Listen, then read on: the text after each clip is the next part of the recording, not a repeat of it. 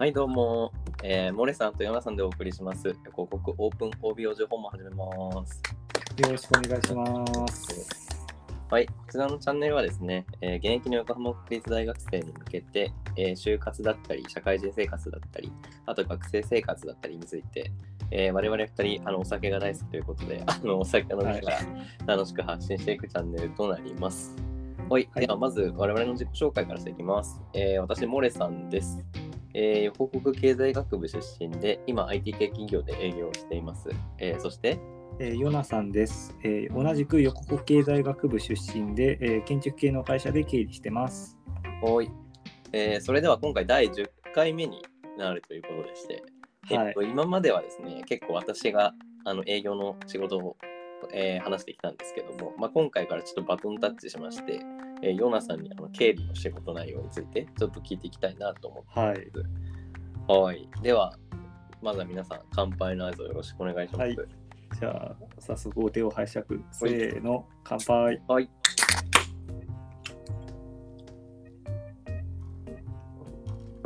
うん。うん。あーうまいですね。はい。花金ですね。花金の酒格別ですな。はい。はい。えー、とそれでは早速テーマについて話し合っていきたいと思います。えーはい本日話聞いてみたいのはですね、えーとまあ、経理のあの仕事内容ということで、まあ、具体的にあのいろんな角度から聞いていきたいと思っておりますと。でまあうんま、ず初の今回はですね、まあ、経理ってそもそも何なのっていうところについてうん。聞いていければなって思ってますと。はい。はい。なので、そうなんかそうです。ですそもそも、はい。そもそも何何なんですかね。まあ、確かに、まあ、イメージとしては、なんか、ハンコをしたりうん、会計に携わったりするっていうようなうん。イメージだとは思うんですけれども、うんまあ、一応自分が勤めてた会社が上場企業ではあったので、はい。まあ、その上場に向けあ、えっと、上場しているのでその有価証券報告書とかその法律で決まった形の、えー会計の書類を出すためにいろいろと、えー仕分けをしていきます。うーん、なるほど。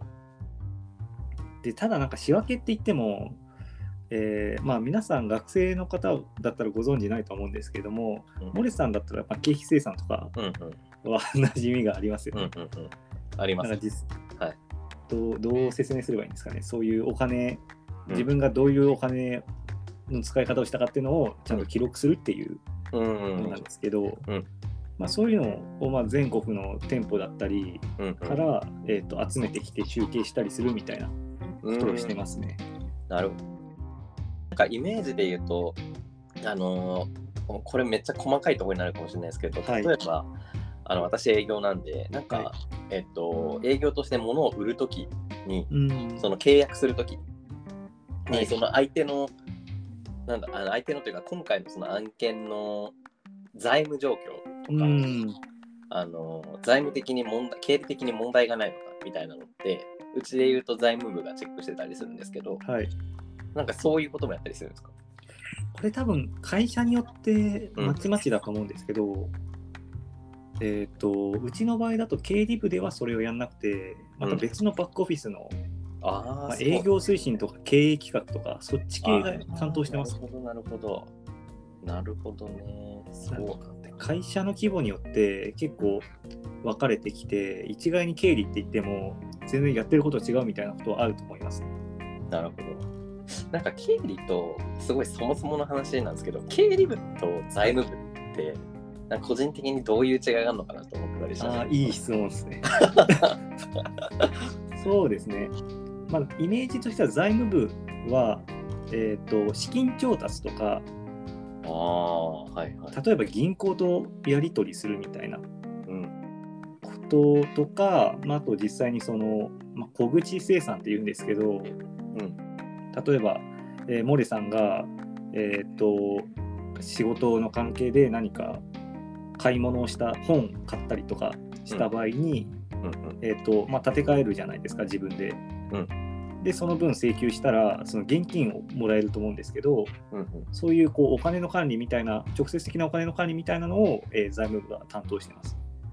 ああ、なるほど。銀行とのやり取りも財務部がやってる。そうですね。だから CFO とかも、まあ、財務的なつながりはあるかもしれないですね。なるほどね。で一方で経理が、えーまあ、会社の、えー、と会計情報を扱うような部門になりますね。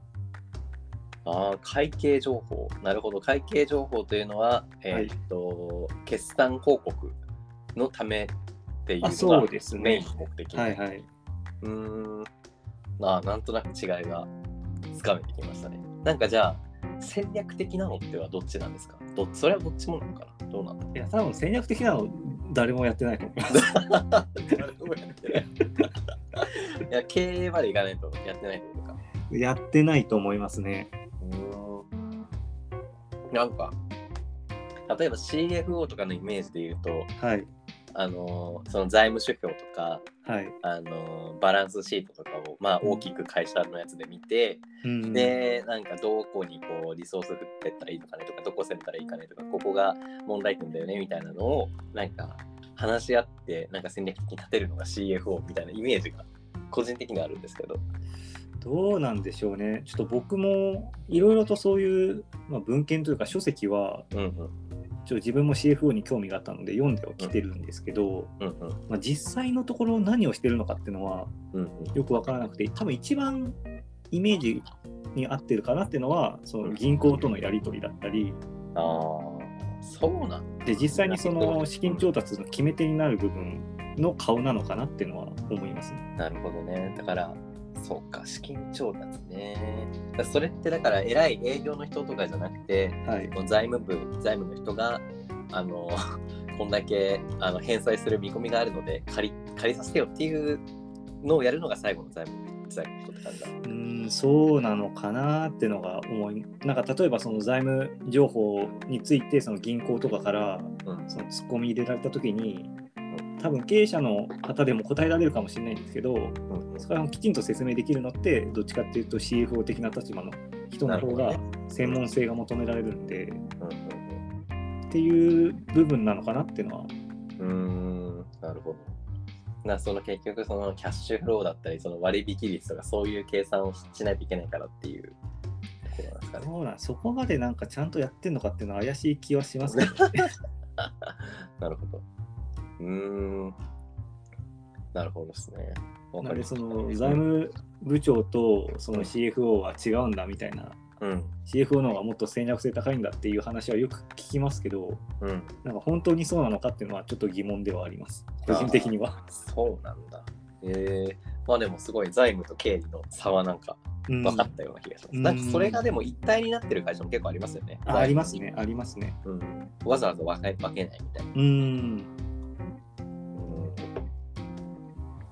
なるほどね。じゃあ経理部の仕事としてはやっぱりその会計決算決算に対するその準備っていうのがはい。大半というかメインっていう感じなんですか？そうですね。でうん。一応最初に言ったそのなんだろういろんな部署からこう経費生産のデータとかを集めるみたいなのって、うんうん。まあ、結構なんだろう誰にでもできることなんで、うんうんまあ本当に1年目とか、うんえーとまあ、あと派遣さんとかもいるんでそういう人たちにお願いして、うん。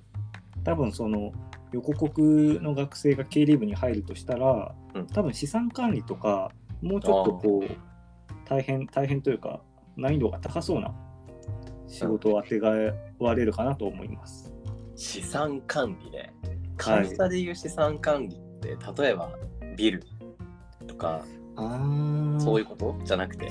まあ多分ビジネスモデルによって本当に変わってくるとは思うんですけど、んと建設系の会社で、まあ、いろんな、えー、と建物を作って売ったりとかあとレンタルしたりとか、まあ、ビビルとかだったら多分賃貸とかなまあ多分いろんなビジネスモデルがあると思うんですよね。うんうん。ただ売るみたいなの以外にもいろんなこうパターンがあると思うんで、なんかそれぞれに応じてその会計の処理が変わってきたり、うんうん。まあ、普通の会計処理であればそのままシステムに乗っければいいんですけど結構例外的な会計処理とかもあって、うんそういうのを個別に対応したりすなるってい。うのとかあと原価償却そのはいシステム。にまあシステムにただ任せるだけじゃできない部分が結構あるのでそれを対応するっていう感じですかね。なるほど。いや、イメージがきました。ちなみに、うん、経理部って、えっと、何人、何人ぐらいいるんですか？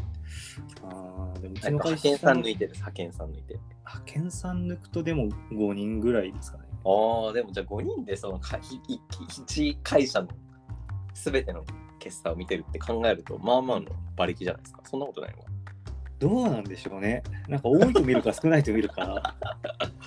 なんかでもうちの財務部はいいっぱいいるなってイメージあるんで、まあ間違いなくあー30人ぐらいはいると思いますね。うーん。うん、まあ規模によっても違うのかな。まあ確かにでかいところだと、あ多分あれだと思うんですよね。あの子会社がたくさんいて、ああ、はいそ。の海外の分とか見ないといけないと思うんですよね。うんうん、確かに確かに多。分それがでかいんじゃないですかね。ああ、なるほどね。まあ日本の基準と違ったりしますもんね、海うーん。外。なるほど。とかかなって思います。うーん、5人か。でも結構な馬力ですよね。なんかイメージで言うとかなり一人一人が重役を担っている。デジタル化がちゃんと進めば別に一人でできると思うんですけど。確かにね。はい。結局、あ、そうか、そのシステム企画、なんだろう、結局もう、あのーもうす、なんだろう決、決算のその整備とかって、うん。まあ、ある意味、手順が決まってるというか、はい。から、どちらかというと、その評価、評価されるポイントって、どれだけ効率化したかとか、どれだけシステム化したかみたいなところなんですか？いやー、どうなんですかね。でも一番やっぱ評価されるポイントは、シンプルに仕事が早いかどうかだと思います。まあ、シンプルだね。あんま効率化ってそんなに求められてないんですよね。あーだから、おお、早いじゃんって思わせられるかどうかっていう。はい。人としての速さみたいな。なるほどね。はい。でもなんかね、今すごい DX とか、そのデジタル複数製品みたいにはい。言われてる中で、やっぱそういうことやっていかないといけないけど、そこが評価ポイントになってないといつまでも入らない。そう。まあその DX とかで変えていくってなるとその個人の力じゃなくて、ん根本的に上の人たちの決定の問題になってくるんで、そうだ、確か。それがこう個人のこう能力の評価の部分にはあんまりならないですよね。うん。どうしようもないもんね、そんなの。どうしようもないですよね。や、そりゃそうだよね。会社の会計を効率化するって、やっぱ上からやっていかないと無理だよね、確かに。まあそれでもやっぱりこうなんだろうその自分の個人のスピードを上げるっていう点でうんその自分、まあ、結構 Excel とか使うんですけどうんその Excel をちゃんと整理するとかうん。うん。結構そういう整理するだけでもだいぶスピード変わってくると思うんでなるほどね。なんか結構やばい Excel がすごい多いんですよねああ。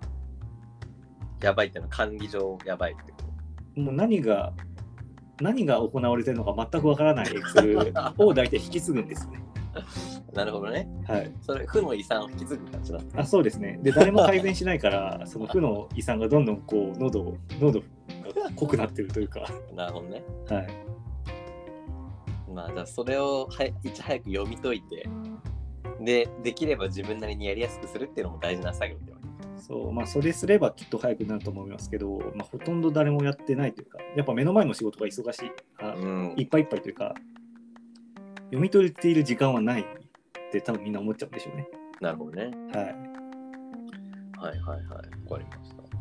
なんか、それって、はい専門知識ってやっぱ求められるんですか、うーんまあ、例えば経理を目指してる学生が、こんなことすべきだよね、みたいな、そういうのって。まあ自分がどうなりたいかにもよりますけどうんうん。でもやっぱりこうやっぱ簿記2級ぐらいのレベルはあった方がまあ、簿記1級でもいいのかもしれないですけどうん結構込み入った話するときにうん。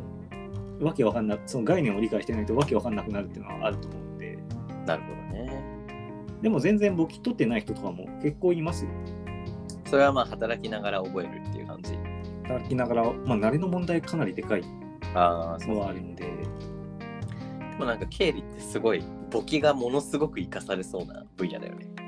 意外と生かされないですね。でもあ意外と活かされないな。エクセルほとんど9割エクセルです。あエクセルなんだ。はい。まあ実務ってなるとやっぱ知識よりね、そういう技みたいなところなのかそうですね。